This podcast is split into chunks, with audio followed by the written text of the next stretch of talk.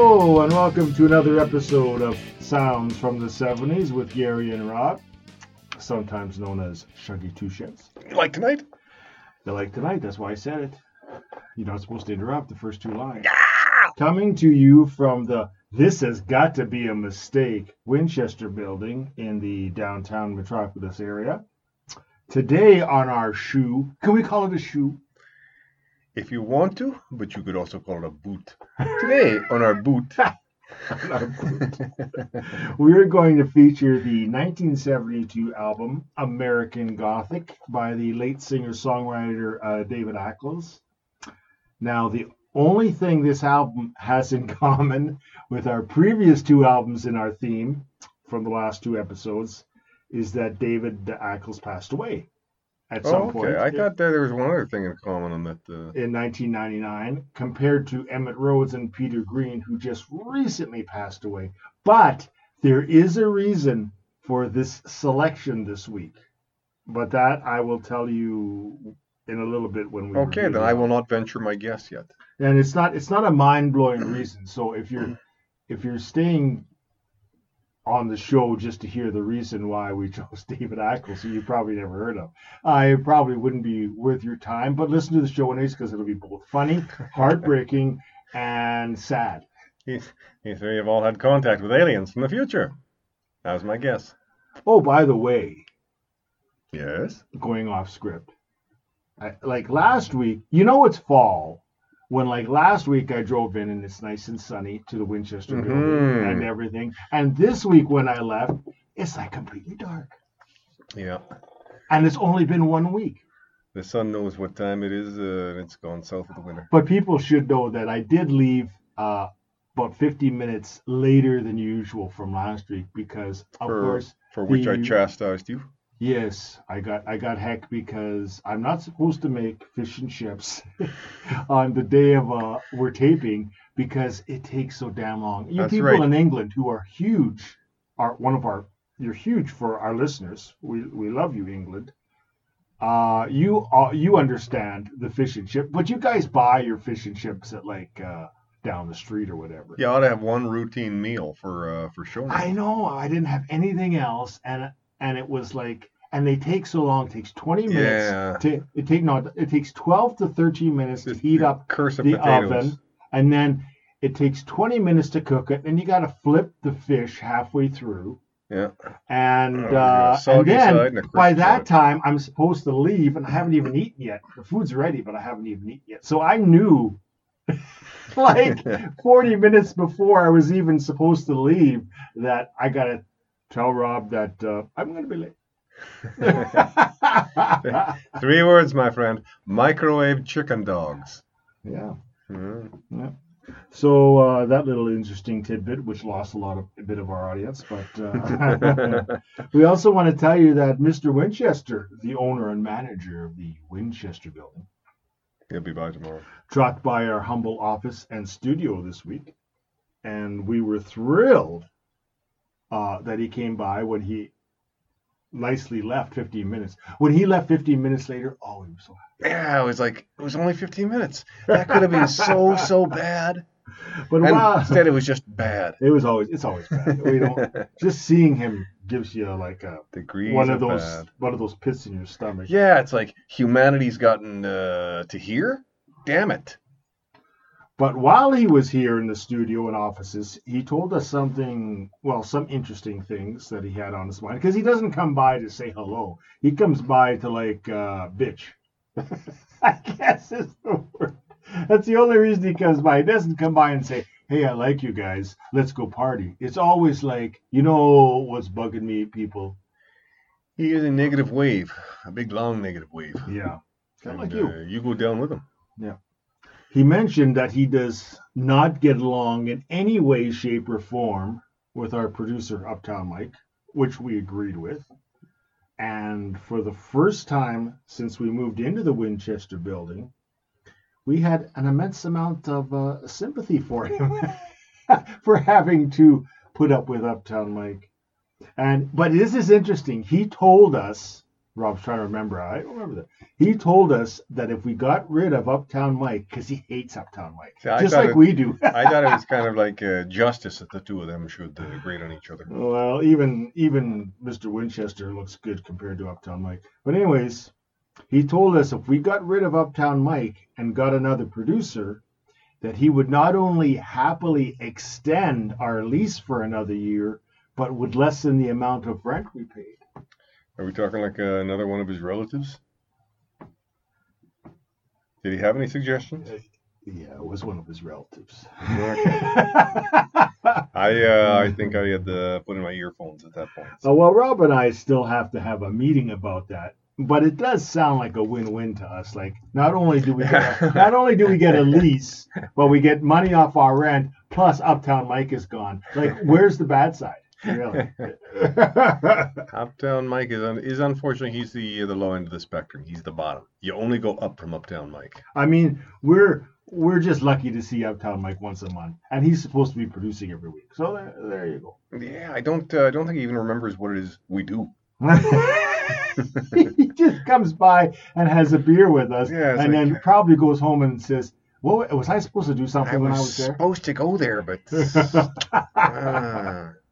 The only other thing that Mr. Winchester told us, he says that, and this is an interesting story, Rob. He says he has a, a nephew oh who is severely mentally handicapped, and that if I wanted to get Rob to see his nephew's doctor, Ooh. that he would he would set it up for us, and that he understands what I'm going through. Yeah, yeah, I So bet, yeah. um, I I don't know exactly what he was getting at, but uh, we thanked him for dropping by and mentioning that his nephew has uh, severe. I guess I guess you'd call it severe mental retardation. We don't like to use that word nowadays, but he has severe. I do. And uh, and yeah, I think he I think he knew that you would know you would understand. and we were you know we were happy to see him leave. I'm glad that he mentioned you know that there was a doctor for you to see. That there might be help. that there might be help for There your, is not. for your mental problems. Yeah. No, don't No, need I no don't doctor. so. I don't need no doctor. And it, you know, did you, did you you feel Rob that every time that Mr. Winchester steps into the room, it always feels like a heavy cloud has entered our domain to rain and sometimes hail on our lives. Yeah, it's more of a, a wintry feeling for me. Feels winterish, Cold is yeah, I guess is what you're trying to say. chilly, not cool. Ooh, I chilly. don't like, I, I don't like that word because it reminds me of chili, and I like chili. I'll try and find a new. Maybe I'll make. Maybe I'll make a word up just for you. Because I think of, ooh, like somebody always says it negatively. Oh, it's so chilly outside. I'm thinking, there's chili outside. Mm, I like chili. Yeah. How about, how about there we go. Okay, no odds and ends this week. Sorry. Don't lose any time. You know why? Yeah, we, we're not losing time this week because. Oh, sorry. Should have gone over this with you before the show. Oh, there's something I have to say. emails. Email- I like emails. You You, know what? like emails. We all like Uh, emails. Yeah, sorry, Rob, I I you may uh, you may be reading this one. I just want to say this. I just want. I'm going to have to read this because I didn't go over this with Rob, and I'll tell you why. You gotta- I don't, I don't want any sympathy. Well, Rob, just just keep quiet on this one because I'm going to bare my soul You, on this. you've got a printer. I'm going to bare my soul. Okay. All right. I got a lot of tabs. I got a lot of tabs I have to put up before the show, and sometimes I forget things, like an extra tab.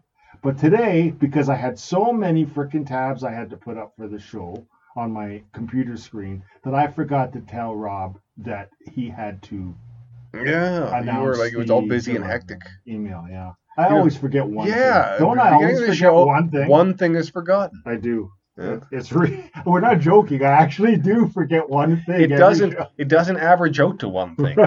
It's actually one It's thing every actually show. One thing every show. So we're gonna do. Well, I, I just wrote down we're gonna do a, a quick email today, but I think I just destroyed that notion of a real quick email. We- We have another segment right after this, and we don't want a long show today because we're trying to cut our shows down to an hour and a half. well, we'll run out of things to say eventually. So uh, okay, we're gonna we're gonna do this real quick. I'm even gonna ask the questions because Rob's not prepared because I didn't tell him. So today's email is from a guy just named James, or as I I guess some people would call him Jim, or Jimmy Jimmy Jum Jum. uh, don't you hate that when somebody y- your name is James and somebody you're at a party and somebody goes, "Hey, Jimmy Jimmy Jum Jum." Banana fana jum jum. so uh, and Jimmy Jimmy Jum Jum is from Edinburgh, Scotland. This is like our second letter from Edinburgh, Scotland. Holy crap. And uh, so his question is, Rob, ignore that because uh, I wrote that in the script when uh, Rob was going to do that. I'll do Rob's voice. Do Rob's Okay. voice. Yeah, yeah, yeah, yeah. So, so his question is, Rob. Well, let me see. I really was was masturbating all week, so I'm not ready. I- but let me read the question. I, I hate that freaking Rob. you know, I just don't do anything for the show, and then all of a sudden I gotta ask a, an email question. But oh. I'm gonna go back to masturbating. so here's the question, but I don't even know who. Do you plan on Jimmy doing... Jimmy Jam Jam. It's a question now. All right. Do you plan? Sorry. Do you plan on doing any special themes on the Scottish music scene in the 70s? Wow. Jimmy Jimmy Jam Jam. That's a good question. Um, I've actually, swear to God, never even thought about it until this question arrived. Never thought about a thing called Scottish music. Uh, thanks for the question, Jimbo. Oh, now I call him Jimbo. it's okay. It's all the same. You can call him Ray. but before we do a theme, we always have to have three artists. So Yeah, at least three. from Scotland to make up a theme. So I'm going to check on one of my tabs and see if we can find three artists that come from the beautiful Scotland. By the way, One is easy. even though Scotland is in the UK, it's not one of our hotspots. So if I piss people off in Scotland, I'm not too. Yeah. Yeah, yeah, you haven't got the numbers. I don't. We don't have the numbers to be We're- sympathetic. We're we're not scared. of we we think we could take you in a fair fight. Uh, I don't know if you can take Scotland. Scotland people, they can fight. I tell you. Okay, here now. These are not all the artists. These are because if somebody says, "Hey," yeah, this is not how they talk in Scotland, but this is my voice for "Hey." Hey, you guys, you didn't you didn't mention like this band or that band. We're only talking about bands that recorded in the 70s. Oh, yeah, so right, don't don't be all pissy about this, all right? One band from Scotland, the Average White Band. Right before the show, I was singing "Pick Up the Pieces." Pick up the piece. That's from that, Rob doesn't know, but that's that's the song from the Average White. Band. No, I've only ever heard of the average white band.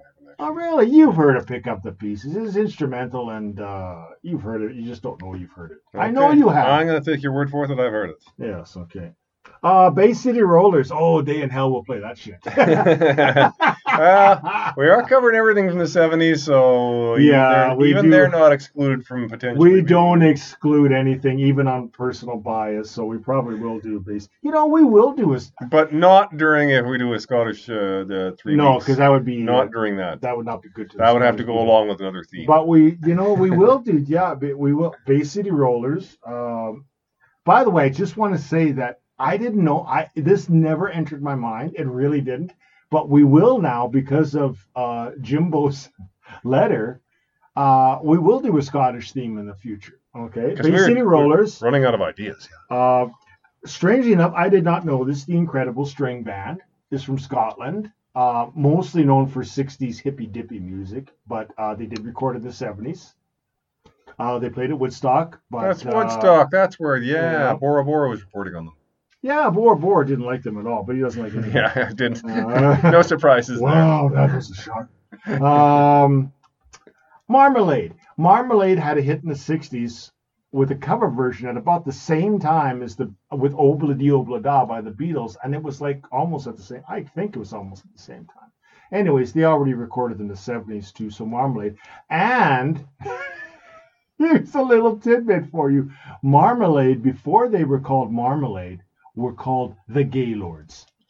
So next, Back when it was cool. back, back when having your band called the Gaylords meant you were getting chicks left and right. So, anyways, uh, Nazareth, of course. Nazareth. That's the one of the big, uh, and then uh, the other um, uh, Rod the Mod.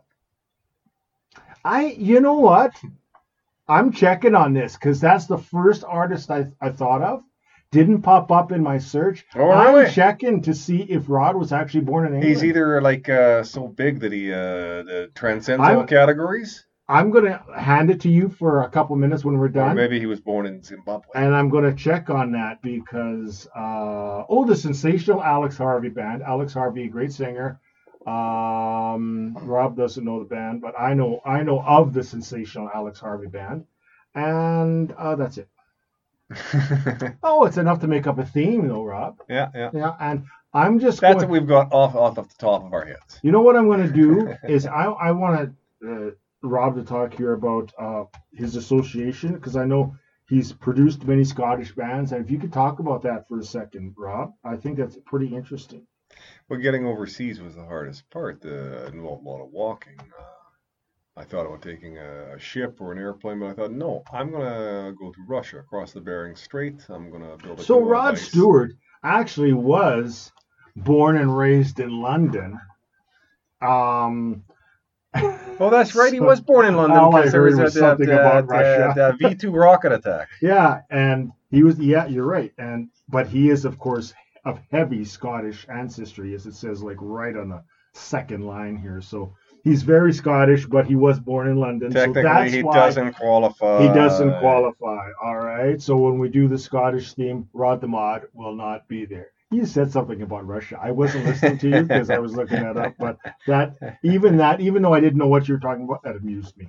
Um, I'm finally earning my money. I wouldn't say that. Okay, so we have we're rolling along here. Oh no, I have I have I haven't finished. We have another thing, or I haven't. I have to say thank you to uh, Jimmy Jimmy Jam yeah, Jam Jam, Jam. uh, for your good question, and you actually made us uh, a new theme because I had not thought of it. Uh, I actually didn't think there were enough Scottish bands or artists in the '70s to make one. But if it wasn't for Jimbo's question, James James is going like, "Fuck you, man! My name is James." Can't call him jambalaya. That wouldn't be right. So thank, thanks, uh, Jim Jambalaya, and uh,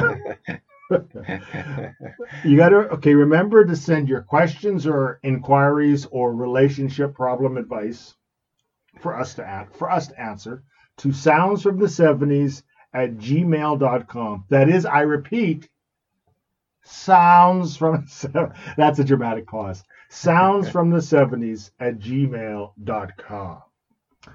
And that is our quick email. I don't think it was that quick, but uh, Rob did a good job of. Rob finally did a good job of uh, reading the uh, question. Well, it wasn't about work. Yeah. It was Okay. of fantasy. I don't know. You didn't even read the question today. Oh my God. You see what I have to work with? You see what Mr. Winchester's talking about? Okay. The monkey is close. We are really off the rails today, I guess. I don't know if it's a full moon today or something, but we're really kind of, ooh. It's the darkness. Hmm It's dark out there. Okay, so now our segment today, it's time for 70s memories. 70s memories. And today on 70s Absolutely memories, wretched. we actually do that live, and it's really pretty good. and today on 70s Memories, we take a look back again at the 8 track player and 8 tracks in particular. And we talk about this, we talked about this subject in a very early episode of Sounds from the 70s, as some of you might remember, and a lot of you don't, because we picked up a lot of listeners since then, and some of you probably dropped off saying this show's bullshit. They talked about eight tracks. I, I didn't. I didn't listen There's, to this show. there's no such thing as an eight track. Oh, these old fucks. Why are they inventing this? Uh, why not uh, a 15 point whatever? if you're gonna invent He always goes like three or four words too long. but some but some new information has surfaced recently about eight tracks because this month is the 55th anniversary of eight tracks and uh, so there was an article and i thought it would be good uh, to update about what i didn't say about eight tracks uh, before. You know eight tracks rob oh yeah, they were the uh, the thing to listen to in the car when you were traveling uh, six hours or more. Exactly. Um, now, 8 tracks were introduced, the 8 track player, in September 15th, 1965, which makes 55 years. Uh, not to the date, but the month and everything, and blah, blah, blah. Uh, the Ford Motor Company offered 8 track cartridges as an option in all its sports car Mustangs and Thunderbirds and Lux. So they were for the elite in 1965, not not for the regular Joes. like You could have recorded music in the car. Yeah. Uh, RCA Records soon after began releasing its whole catalog on 8 tracks. Soon after 19. I didn't know that. I always thought 8 tracks were like a 1970 type of thing, and but it goes all the way back to Like 65. 65. yeah.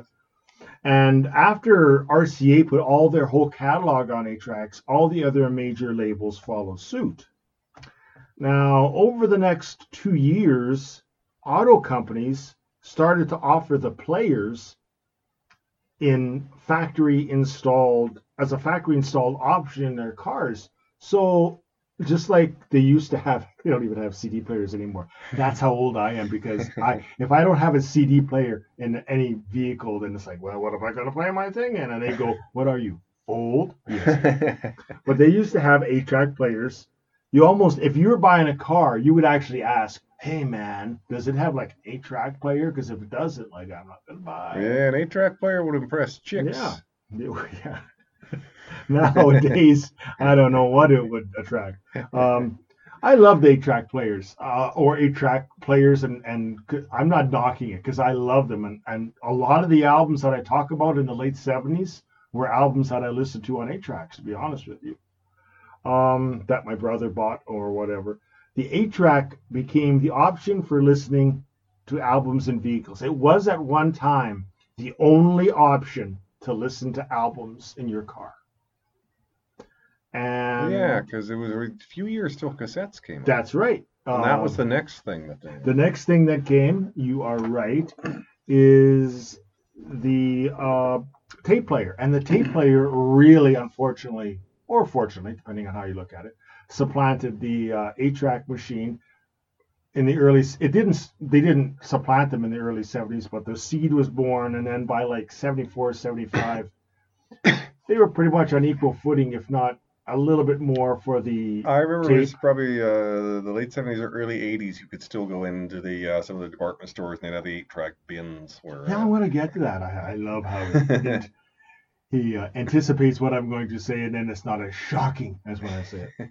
Uh, so um, there were like we'll talk about. that. We're going to talk about the drawbacks to the eight track, and and we know the drawbacks. yeah, but it had one uh, one definite advantage. We'll talk about. So the eight track format had its issues, and albums, which are usually two sides, but on eight tracks it must be divided into four discrete channels or segments, as as it will, kind of like four sides to a record that only has supposed to have two.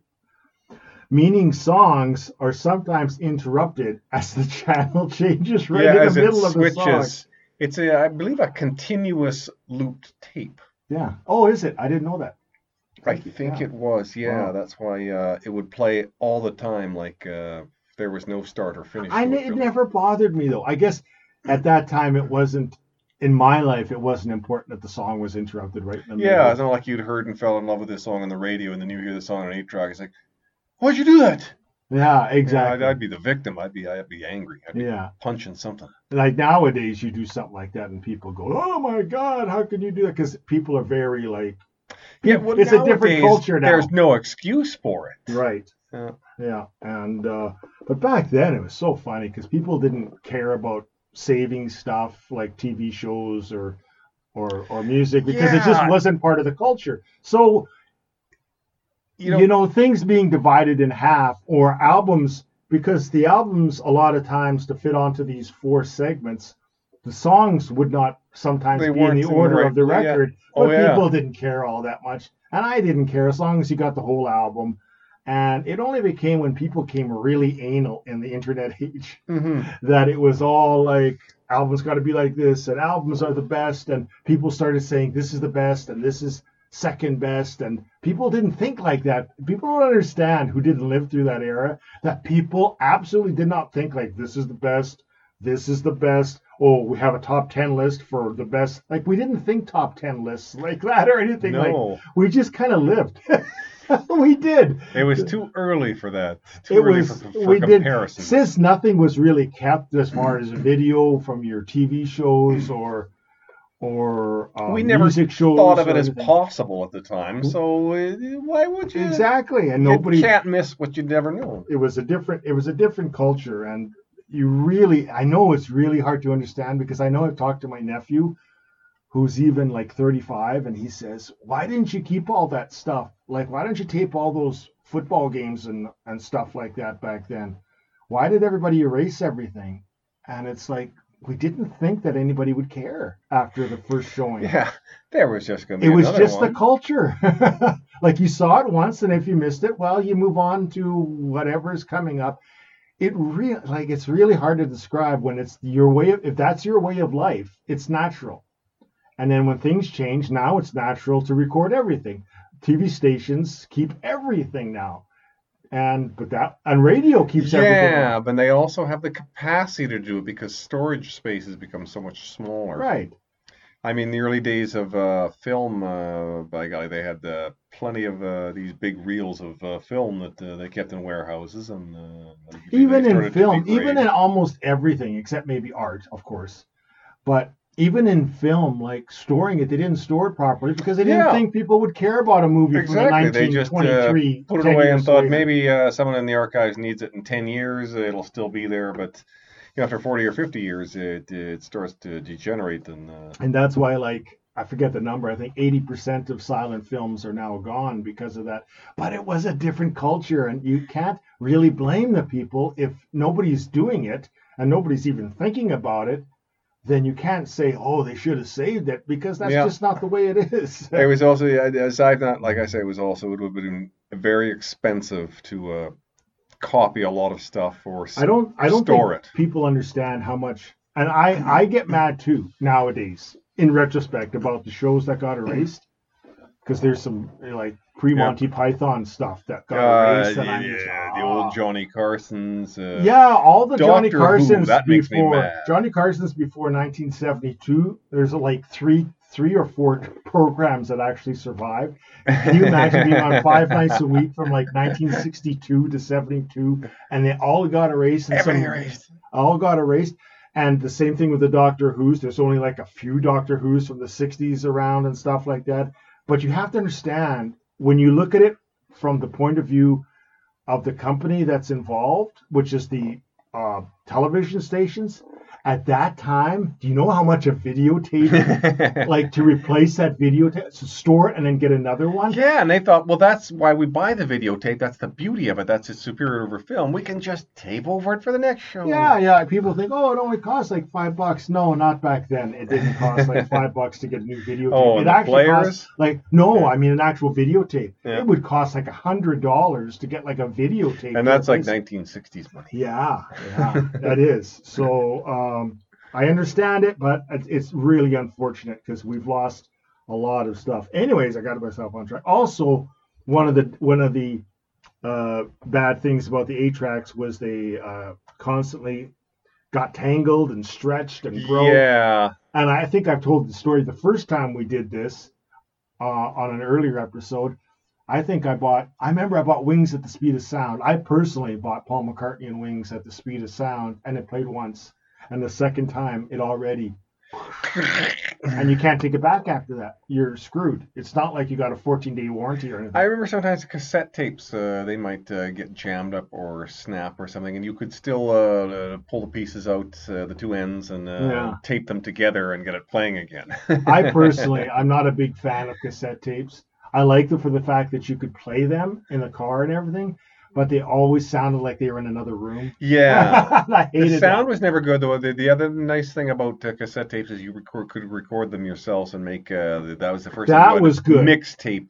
I'm just I'm actually talking about because the mixtape was fantastic because you could put any songs. They came out with recordable eight tracks, but that was pretty much near the They end. They did, that. but that was near the end. Yeah. Um, uh, yeah, the thing, the thing about the actual uh, tapes, and people bought lots of tapes back then, like the early '80s and late '70s. yeah. Oh my God, the tape section uh, was as the not the eight-track tape section, but the the cassette tape section was just as popular, if not more popular, than the record section. It was they people loved to hear their music in the cars, Yeah. and there was only two ways, which is eight-track tape and, And the cassette tape. Yeah, that was it.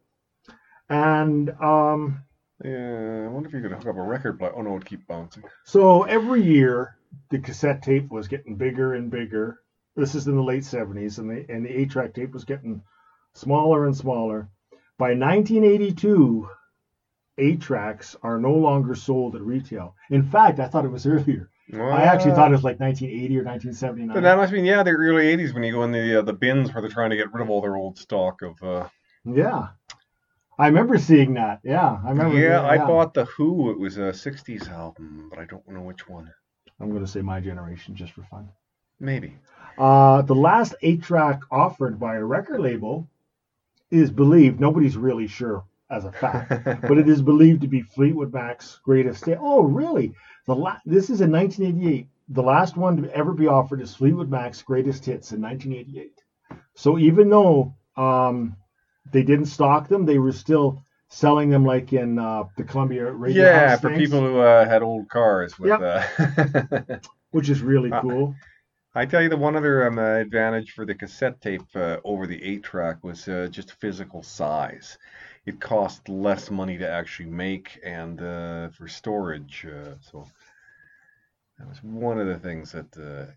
I, yeah, I really, I out. people nowadays really love the eight track. I mean, you had your tapes. you, you could have like a, a little uh box size uh, thing that uh, held uh, twice as many cassettes as uh, the same size eight tracks. Uh, Yeah. Yeah, but you got anything that's bigger, though, Rob, always has the bigger, like, even though it, it was more to store with the eight track tape, um, you got the bigger artwork because, you know, you only got that little thing with the cassette tape. And that's why it's so popular. Uh, cassette tapes have never really been talked about much because people really hate smallness when it comes. People hated the compact discs because of the, the shrinkage of the artwork and the liner notes and everything. And people hated the cassette tapes uh, really because you know you had to really squint to see the albums, the, not the album title, but the song titles and everything. and they'd have like the uh, the folded up um, uh, lyrics inside. yeah, you wouldn't get like fold stuff or anything like that. And I just want to end this by saying, if you want to know more about this, there's a, a really short uh, thing on YouTube about. It's called punch this in. It's called "How the Car eight-track Player Revolutionized the Music Industry." You don't have to write the whole thing. Just punch in "How the Car eight-track Player" if you want, or eight-track player in the car, and watch it. It, it shows you the uh, the lifetime of the much loved eight track player. It was, I loved it. I don't know why I loved it so much, but it was like sticking that big thing in there and you stuck it in there and then it played and then Yeah. and then you took your chances because you didn't. You were hoping it made- would catch properly. you did. Oh, I wish people could understand that. Oh, I told you the story. I hate to delay us anymore, but I think I told this story to Rob on our eight track before about my mom who bought the. I went shopping. I was really young, and I went shopping with my mom to Woolco. You know the Woolco I'm Yeah, talking about. And she loved uh, James Last, uh, and she would always buy. The only eight track she would buy would be from James Last who, of course, if everybody knows, just plays instrumental music and uh, Muzak. Oh yeah. Yeah, with an orchestra, and he played the top hits, but in, I in was watching instrumental. Uh, the Red Dwarf, and they were making fun of him.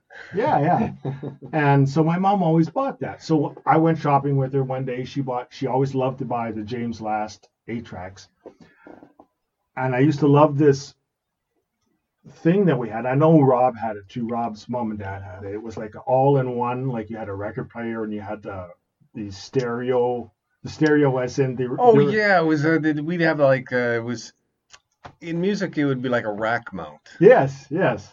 But this, it was yeah, yeah, just different units, and you had to have a special shelf with different slots, and uh, you had to pull that guy out uh, and uh, plug everything in the right uh, plug-ins, and uh, But that's what. go But that was the big phono, thing for our family to have, and everybody ha- and uh, any middle class family had them. They That had was like yeah, the the multi-stereo record player, thing. the radio, and the, Yeah, the, uh, eight-track tape player, right? All in everything put together. Yeah. So I all was- different mediums coming out through the same amplifier. Exactly.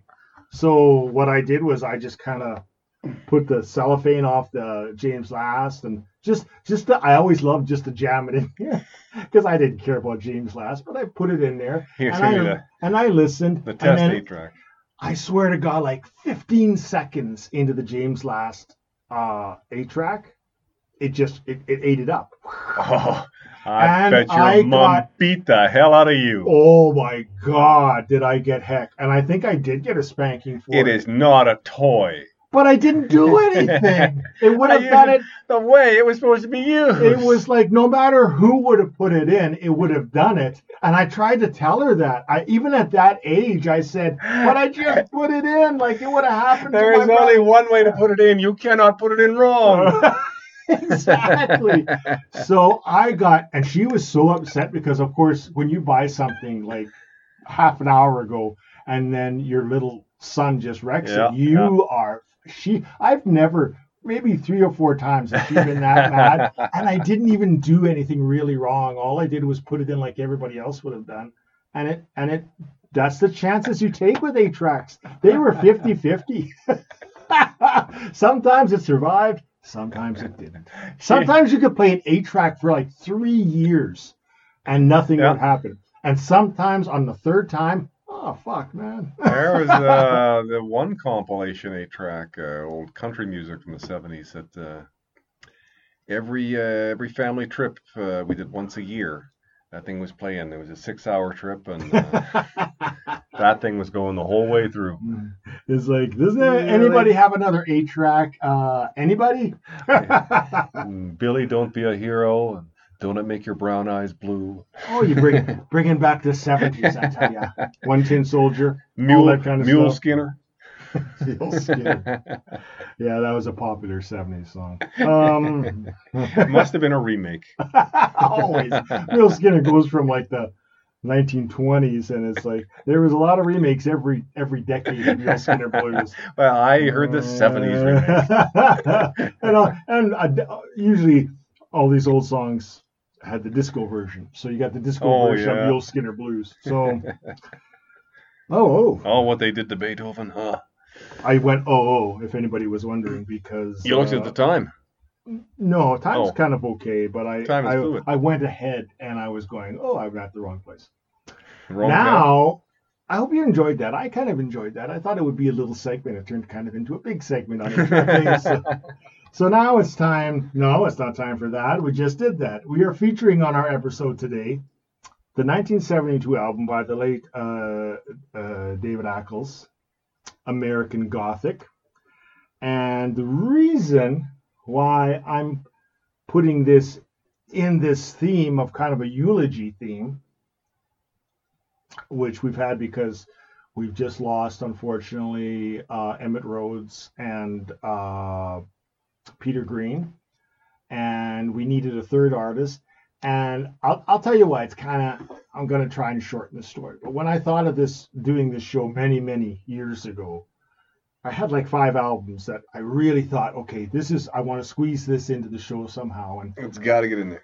one of them was uh, Escalator Over the Hill, which we've done, and another one was you know Jules and the Polar Bears Got No Breeding, and I, and one was what was one we did recently? I can't remember. I can't remember the exact. Oh, Terry Melcher. I remember Oh, I yeah, wanted to do that. And one of the five albums that I had was uh, David Ackles' American Gothic because it was recommended by Rolling Stone as one of the weirdest albums, but good albums from from the 70s. Uh, what they called it was their top 10 weird albums that we liked from the 1970s. And so I listened to this about 2014, and it was just like, oh, this is really good. And I said, I'm going to put that when I when I get this show started, uh, that's definitely on my list of albums I'm going to do. I just could never, in almost two years, I have could never find a place in. for it. And I would think I would have it on my computer as like because I would always have the record cover looking at me, and it would, and I would go, oh, not this week, not this week. Oh man, no, it just doesn't fit in this week. And I was thinking, I don't think this thing. It's such an extraordinary album and so weird that I don't know if I can fit it into anything unless I almost make up its own section for it because it is really kind of an uncategorizable yeah. categorizable album. I was trying to put my finger on what style of I music, still and I don't. can't really do it. I still don't know what type of what album it is. You know, sometimes I really I know a lot of hip people say, "Oh, you shouldn't categorize music." You kind of have to to know what you're buying because you just can't go buy an album cover and think because you could buy like a if you don't like death metal, yeah. they could fool you with the album cover and then you're. So I do believe in some ways knowing kind of what the album is. I still would not know where to put this album. You, you can't judge a book by its cover. Well, that's actually exactly how you judge a book. so I did find it in this because it was the only thing. We just had two male artists. I thought, well, we got a third male artist with David Ackles. And even though he passed away in 1999, he did pass away. So we're doing a, a eulogy, and I think it'd be nice to eulogize David Ackles because in North America, he's almost completely unknown. He's very popular in England uh, and was at the time. But um, it's, I, you know, I heard, I'm going to tell you, I heard this, I heard this album, like I said, in 2014 when Rolling Stone recommended it. And I listened to it. And like I said, I really liked it, but I didn't have any lyrics for it. So I listened to it like three or four times in about a year. And I was going, oh, this is really a great album, right? But I was kind of missing something. I said, I don't know, it's, it's a great album, but kind of thing, you know? Yeah. Then this week, and God, I listened to it this last week like so many times because I just love it. I actually said I got to listen to the uh, to the. I know it's a very um, episodic type of almost a concept album without being a concept album, if you kind of know what I mean. When we talk about this album and it sounds confusing, it's because there are so many things that's uncategorizable about this. album. No, the the very title pretty much is the closest thing you could uh, come up with as uh, the what the concept is. it's a it's an American Gothic album Yeah. about about themes about Americana and different stories about it. That's basically what it is. Uh, and so I uh, I listened to this week. I shouldn't even be reviewing it because I haven't even done a bio yet. But I'm just going to tell you when I listened to it this week uh, with the lyrics, um, I was just I don't know. I found for a lot. I was songs- just so stunned. I was just so stunned at how beautiful this album was musically, lyrically, and and I was just like, I don't want you to comment on it yet, Rob, because we're not even at the review. I just want to say what happened when I put it on, and and I was just like, wow, okay, this album now. I was missing a puzzle piece when I first listened to it about six years ago. Then when I had the lyrics that I fully understood, because I kind of got what the gist of what the songs were about before, but I didn't have the full lyrics. Then when I had the full lyrics, it kind of went, "Oh fuck, man, this album is." Oh. Well, that's the weird thing I found. I found uh, his singing was so clear that I could understand pretty much everything he was singing. Yes, we're going to get to that, and it's a very good point. It's a very good point. I'm just going to give you a little background information on uh, David Ackles. We kind of jumped ahead. Usually, as you know, we give the background information and then we talk about the album. But it's a it's an extraordinary Yeah, yeah. review. We don't feel like doing that tonight. No, it's an extraordinary review of an of of an album that's extraordinary in many ways, both in that it's uncharacterizable. I've never heard an album like this before, so we're kind of going to do a review like we've never done before. Um, so David Ackles did actually come from like a, uh, he came from a musical family. In fact, he was a child actor. Uh, he acted in in many films. Uh, not that I really remember. I mean, they weren't like our gang films. They were just like Yeah, they're the kind that might get played uh, once a year on the, uh, the the the classic movie channel. Yeah, exactly. Uh, they were not popular movies, but he was a child actor, and he had this affinity for, as you, if you, if when you hear the album, hopefully you will, for Broadway music because it is very Broadway type of music, not what you're thinking Broadway music, because it's much deeper than that. No, but, it's, it's but there's a Broadway feel to it. tinges of that. Yeah, Right, and his singing is like that. His singing is like, and I didn't make this up. I actually read this, but I agreed with it totally because I was thinking, what's his singing like? It's very theatrical, but it's not but the bad theatrical like you think of. And I'm thinking of in a rock. I'm, I don't kind of- mean that they sing bad. In in that's not what I mean. What I mean is that they don't sing in a very rock and roll style in the theater. But he had uh, one of those voices which were theater, but it was more, but it had it showed a lot of emotion. Yes, it was more. Uh, it, could be more, more of the singer-songwriter type uh, of uh, voice, Yes. but it wasn't exactly. That's I, I can't call him a singer-songwriter type person No. because I know we're going to be, we could do this for an hour, but he's not exactly that. uh, the thing that I read, which I totally agree with, is that he sounds a lot like Neil Diamond with a lot of when with emotional intensity. I was going to compare him just a bit to um, the, if you take Leonard Cohen's singing and shift it more towards singing and less towards talking. yes, because because he does sing really well. He and that what Rob said is accurate, but don't again don't Yes, think yeah. he sounds like Leonard Cohen because he sounds like a Leonard Cohen that really has a great voice. You know, what I mean? yeah, more um, uh, not as whispery, more of a stronger, forceful. Now, what he, he started his career as a staff songwriter of one thing, of, for one thing, at, at Elektra Records, which is, if you heard this album or any of his four albums, you would say that's absurd because he like writes these operatic. I don't mean operatic, but they're very huge pieces of music that do not adapt to three minute pop songs. yeah, it's like uh, one of the, things I found. A lot of the lyrics were not repeated. yeah, he doesn't repeat. like it's a story. yeah. It's I- a story. The first two words I wrote when I was listening to this was progressive storytelling. Yes, it is. And he, that doesn't happen in, in two and a half minute pop songs in the 60s. Yeah. So Jac Holzman of Elektra Records said, listen, um, we're not going to use any of your songs because they don't fit into our mold. But you know what you should do? You should record your own songs because they're amazing. So what you know? So then he he uh, he released his first album. Of course, as everybody knows, because nobody knows him. They the albums were critically lauded. All of his albums were critically lauded, but they didn't sell anything except to um, uh, the English really loved him. In fact, Elvis Costello, Elvis Costello even mentioned him in his Rock and Roll Hall of Fame induction speech, where he said, "One, you know, I wouldn't be here if it wasn't for David Ackles, because I think his his album American Gothic and all his albums uh, were brilliant, and I don't know why people aren't listening to them nowadays. I do believe in my heart, I really do, that if it's good music, really intelligent, smart music, that even if it's 50 years or 100 years from now or 150, it will get its Yeah. due. And I know it, it hasn't got its due yet, and it's already been almost 50 years. I swear to you, I really believe that all music that is really artistically good will get its due. And I believe that this album, along with his other ones, someday will get a revival.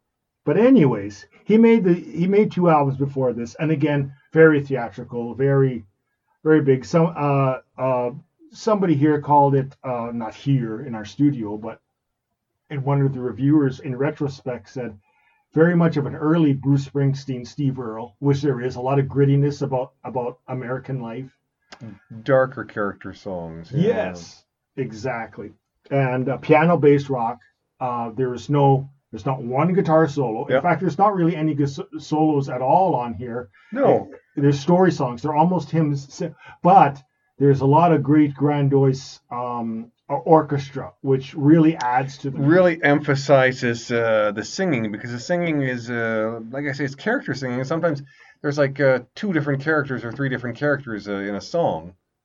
and uh, you know each uh, presenting Yes. contrary emotions. Oh, we got to get back. Can you remember that, Rob? When we when we go back to the album, Oh yeah, because that's very interesting about that. Um, so he released this album in seven. This was his third album, and of course, it got raves um, for the way it sounded, and it was produced, by the way, by Bernie Taupin. yeah, that freaks me out. I was that freaked me thought out of too. him as a word guy. Yeah, he didn't. He didn't really do anything in me. I mean, to be honest with you, Bernie Taupin did release a couple of solo albums, so he wasn't dumb when it came to music. But to produce an album this big yeah, from Bernie Taupin was is a huge accomplishment, I think, and he did an amazing. because this is not a well, you just play this four times and you play this eight times. No, oh, it's this not like that. music is complicated. When I say progressive, this, this is not uh. formulated music. There's a couple songs maybe that uh, are close to having a formula, but like I say, the lyrics are pretty much uh, Oh, they- very they- little there's there's very little form to it, even though there is a form. There's always a method to every songwriter's madness. yeah. but sometimes you don't know it and and it takes a while and you still don't know exactly what the, but you know when you're listening to it that david ackles has a form but it's very much like i don't know where he's going to go next because he should go into the chorus but there is no real chorus yeah. and it's just amazing. It really leaves you jaw drop your jaw dropped at how intelligent and sophisticated and just it is very Broadway like. It is very, you know, how Broadway songs just kind of go on a like where they tell about characters and Yeah. different characters speak. That's kind of the way it is. And it's it's so unique to hear one guy do it and he plays great piano on this album he's the piano player because you know we'll get to that in a second because unfortunately that kind of ended his career but um I, you know the more we talk about it i think the more confused we get uh, so he did one more album after this. He did he did an album in 1973 called five and dime and then columbia didn't renew his contract because they were they they gave him like four albums or something like that and he didn't or they gave him anyways he had enough chances and his albums didn't sell even though everybody raved about them in the music papers. It didn't so he kind of said you know what? I'm not this is not my thing i think. This is just not my thing. I'd, I'd rather maybe teach music. Maybe he always wanted to write actually uh, a, theater a, a musical.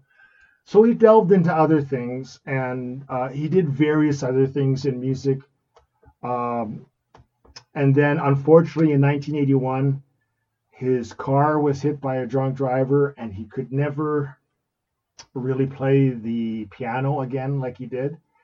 Uh, in fact, we don't even know if he could really even play the piano anymore. Nobody really knows, but they definitely know that he couldn't play the piano like he does on this album. Yeah. And that kind of uh, that kind of was it. Then he became kind of a theater guy and did direction on theater and um And then he did, But he was- um, uh, teaching, didn't he? yeah, he did teaching. Uh, it wasn't like he lived a sad life. He lived a very happy life. Just because you don't make records doesn't mean you're an unhappy person. Let's get this straight, okay? There are other things in life for some people than making records and being a star. And he had a very happy life. Unfortunately, he had a lot of pain because of his accident for the rest of his life. Uh, but he went to, to the University of Southern California into administration, into musical theater, had a very happy life. He said so. Like he said when he was on his deathbed, dying from cancer, that that he had no regrets, that I, I've lived a good life. And then he passed away in 1999 from lung cancer.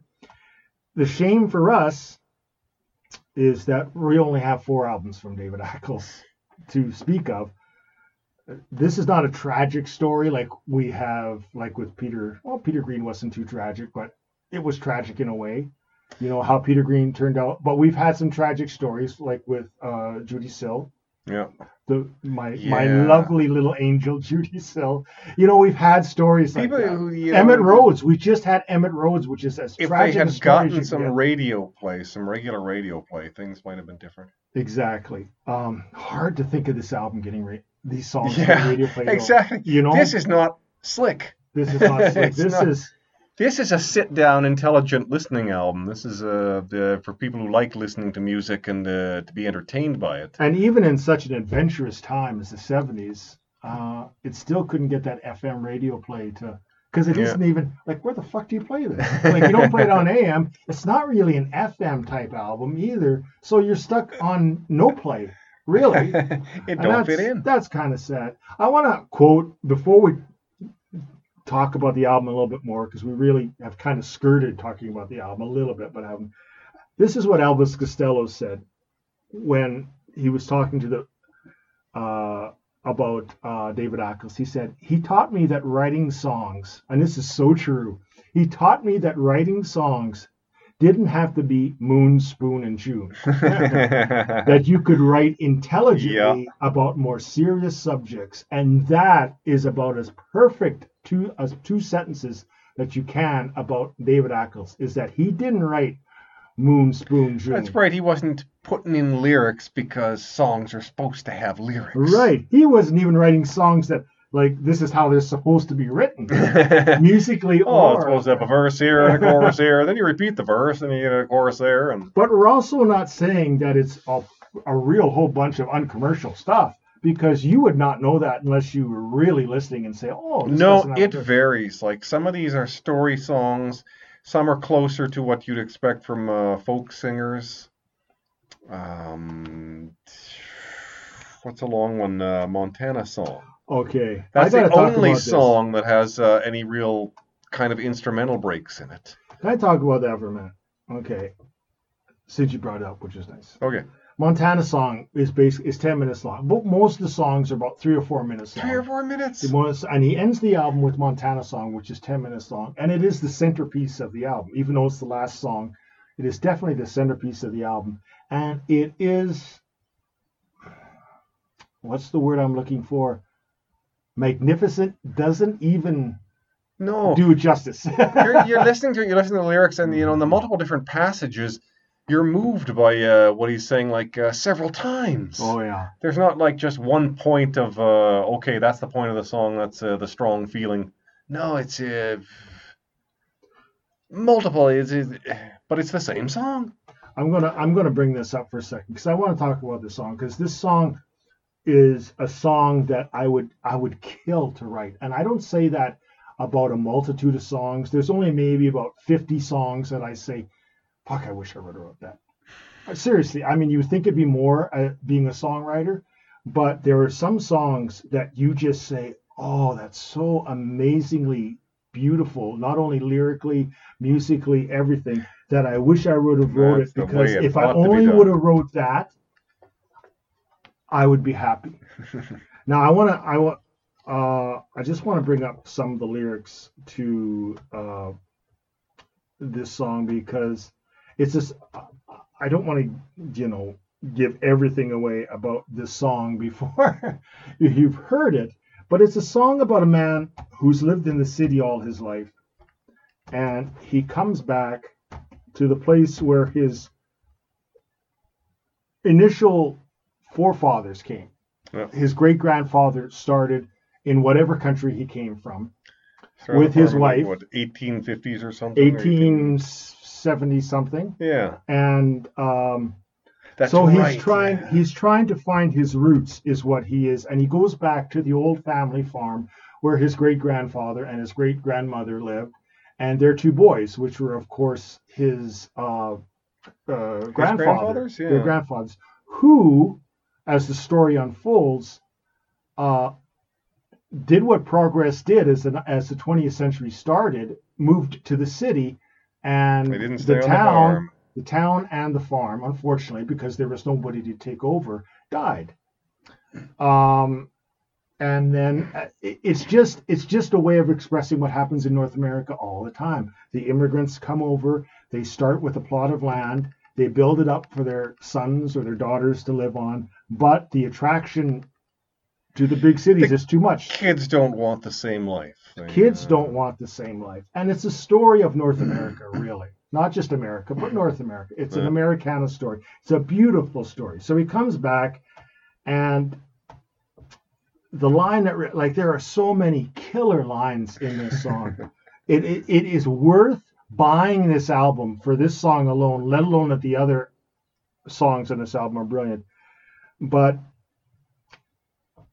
I just want to point this out. It takes so long to find it. He, he says it's the first thing he says at the beginning of the song, and it's the very last thing he says at the end of the song. After he went and found the books that his great grandmother had left about their life and everything. And he says, I went out to Montana with a Bible on my arm, looking for my fathers on a long abandoned farm. And then there's a pause.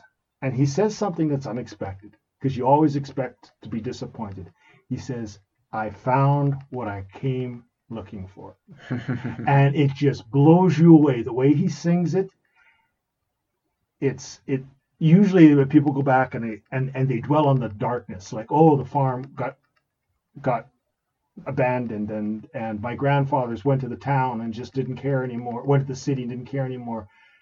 But he wasn't looking for that. He was looking for the for the his great grandfather and his great grandmother who started it all and how their story was never told and he found out how their story was told and was so proud and I came what I was looking for and found it.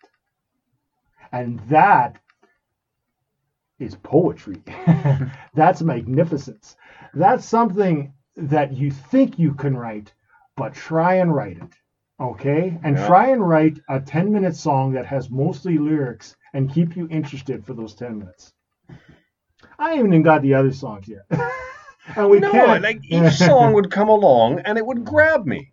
I think that was a really good song. And there's some beautiful ballads on here too, like uh, "Love's Enough" is a beautiful. It's not a bombastic ballad like some of the other songs. That it's and just, "One Night Stand" and "One Night Stand" also. Those two songs, "Love's Enough" and "One Night Stand," are very simple piano songs. Those are the closest ones to uh, to being like a singer songwriter territory. "Love's Enough" could have very easily. That's one yeah. song that could have been a hit single.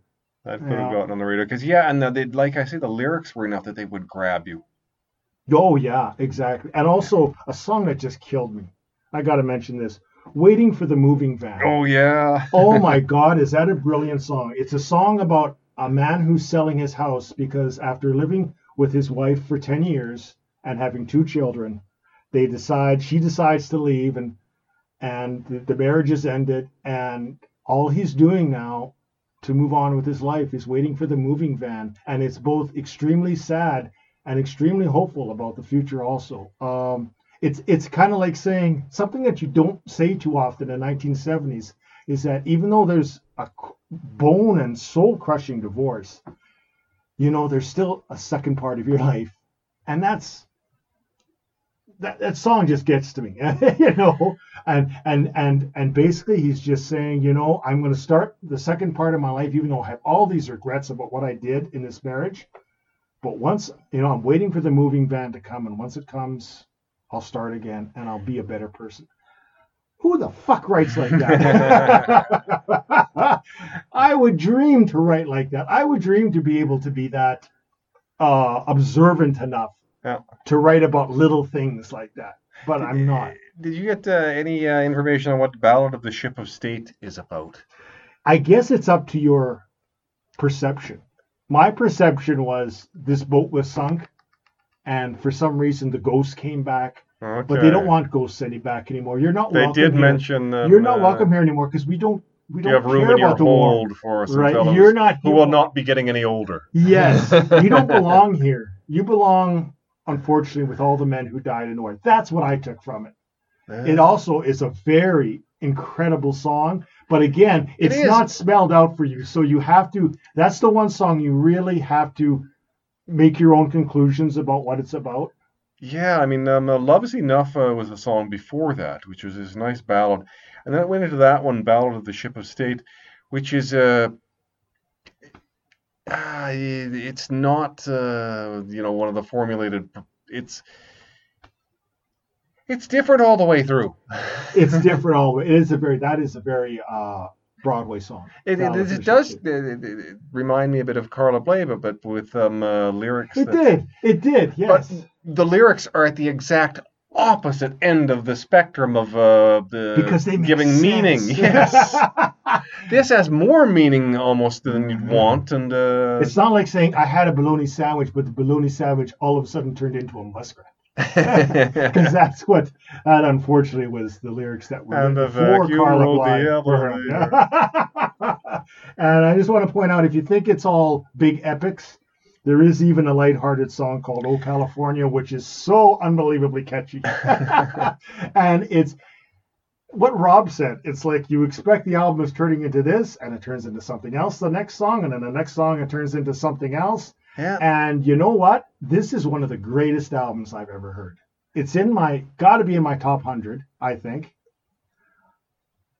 I got I This is. I a- wouldn't have said that 6 years ago when I first heard it because I didn't have the lyrics. That's how much that having reading the lyrics meant to my appreciation of this album. This album I I can't convey to you people enough. There are very few albums that I've really been blown away by when I've heard it like this album. I mean, there have because I've listened to a lot of albums, but at this stage of my life, to be blown away by an album is not that common because I'm an egotistical enough to think I've listened to all the great albums in my life, which I'm not even close to.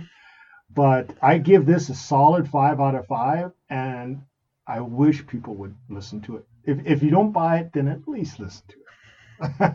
Rob? I have four and a half out of five. I also want to mention that um, uh, the, well, the background orchestra, like, uh, the most dominant thing is the singing. The second most dominant is the piano playing, and then pretty much everything else is kind of third, backing and supporting. And uh, I was uh, really surprised by it. You know, and it's a good point because I haven't had the lyrics uh, to read. Oh oh see I I've did just been you listening to them. No, I've just been listening to them, and uh, I thought, you know, I don't need the lyrics because I can hear, uh, you know, everything that's going on. But if you can, and that's good too. I just, I just, there were so many words that I just couldn't absorb it all when I heard it, like in in in, in 2014. I really couldn't. I, I I understood what was going on, but when I read every single line, I was going like, oh wow. No, the, the, like I say, I, the first two words I wrote down were progressive storytelling. Is they're storytelling songs, they're character songs, uh, and they're just uh, some of the most imaginative lyrics put to music that I've ever heard. I agree. I agree with that statement wholeheartedly. Like, uh, And No, still, that's it. That's exactly and no I meant to matter how much we talk about it, people are still going, yeah, but what's it sound like? Well, I, you know, like I said, the more we talk about it, sometimes the more confused you get about what it sounds like. It's close to a bunch of things, but it is in fact its own thing. It is its own thing. If they had a section called people making music with their own stamp on it, this would be in that section. I can't think of any, anyone who writes like this Yeah, I and never. writes and plays like I think that's why I'm so excited about this album. Give it five stars, is because when you get to our age and you hear something that you've never heard before, Yeah, that brilliant that. Uh, yeah, and that brilliant, not just that you haven't heard before, but that brilliant is just kind of goes, oh wow, you know, I still got a lot of listening to do because if I can be blown away after listening to so many re- songs and albums in my life, then that's that's you know how what greater thing can you say to a person like to a person like David Ackles than to say, you know what, I've listened to so many albums in my life and still you surprised me. know, I would have thought initially, uh, or I did think initially, you know, why didn't more people who've heard this music, uh, you know, cover some of these songs? But they're not easy songs to cover for the most no, part. very difficult songs. I wouldn't even if want you uh, try and have a band songs. in there trying to teach them these songs, I actually wouldn't want to play these songs in a band because it's really hard. By the way, you mentioned the, you know we mentioned this no Yeah. guitar solos and stuff. I did check. Uh, there actually is guitar. I have I don't I've heard I heard a little bit of pedal steel on this album, I hear like but oboes and horns and, and, uh, and you hear a lot of that and you're wondering is there even guitar on this album? I did check and there is a there is guitar i I guess in the background but uh, i don't hear it. Doesn't matter. If you say i only like music with guitars in it uh, this will this will blow your conception by the way i just want to end by uh, oh you didn't oh yeah you gave it four and a half i'm sorry. I did, yeah. uh, Mojo Magazine, just to end this here, called it uh, one of the most beautiful but rarely heard albums of its era. and there you go. It's included. It's included in the uh, in the in the much lauded book 1001 albums you must hear before you die, and uh, I agree. I agree wholeheartedly with It's that. nice in this day and age that you can uh, have a listen to it uh, at the price of maybe listening to a few commercials rather than. But I do wish that people would buy it. We on this show we want you, if at least to listen to the album that we like. if you can have a listen and then you know, yeah, if you like it, uh, And if you like it, that- and if you like it, if you could, you know, yeah, maybe an artist, maybe an artist that has a hundred million dollars. If you don't buy it, that's fine. who's gonna notice? David Ackles made nothing in his lifetime, and then it's probably his family. I don't know how his family is doing or or whatever, but it's always nice to, um, especially an uh, an artist you've never heard of. Uh, it doesn't cost much nowadays to buy a CD of of music. That's what's. Yeah. But we just we just do this show a lot of times to enlighten people about stuff that has been ignored and should not be ignored, or is ignored and should stay ignored, at least in our opinion. that doesn't mean it should, because we did Billion Dollar Babies, and um, I didn't like the record at all. Rob really liked it. And it's one of our most popular episodes. Obviously, a lot of people liked it. So uh, I'm not saying I'm wrong, but I'm in the minority for sure. So Uh, not that wrong. No, there's no right and wrong. It's just No. your perception of it.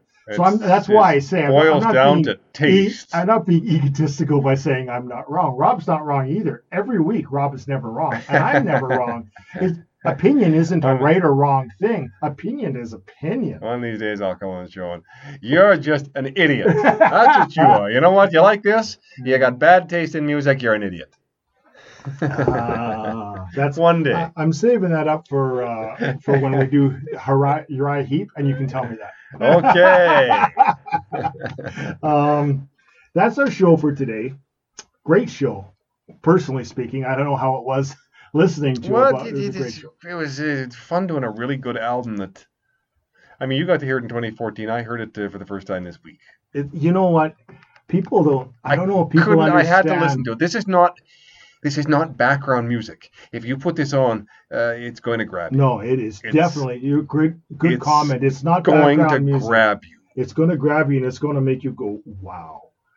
Um, and I don't know if people, we're so lucky because there are times when an album is picked by myself or whatever for, for some reason, and we get to listen to it and then we get to comment on it and we're so juiced on it. like we get to listen to it four times before, you know, three or four times in that week. And if it's a good album, I tell you, it's a great week. And Yeah. I, I excited to go into the studio and excited to tell people about a David Ackles and and it's a great job to have. it's a pretty shitty job when you have to do a a, a, a Grease album. Sometimes when you do a Grease or a Captain, Captain and Tennille, you wonder why you're even put on this earth. And then there are weeks like this week. Luckily, we have a lot more weeks like this week where you say, This is such a great job. Yeah, yeah, those albums like uh, a lot of people like this. How, how did this happen? and then it becomes our most popular show. Fuck you. you bastards. uh, next week, we will not be putting a show online. Uh, so you have the week off. What's the week off? All right. But we don't. Ah, you son of a bitch. Just because we got to get caught up in the summer. we will be doing an episode next week to make up for the summer episodes that we had stored away that we had to use because of the hot weather and sickness and stuff. So we will be back online in two weeks with a new theme and a new episode and a new attitude. We're going to have dancers. And we'll have uh, the bands on the show, but they'll be lip syncing. Feel like American Bandstand. Solid gold. So until then, uh, take care and stay safe. And good night.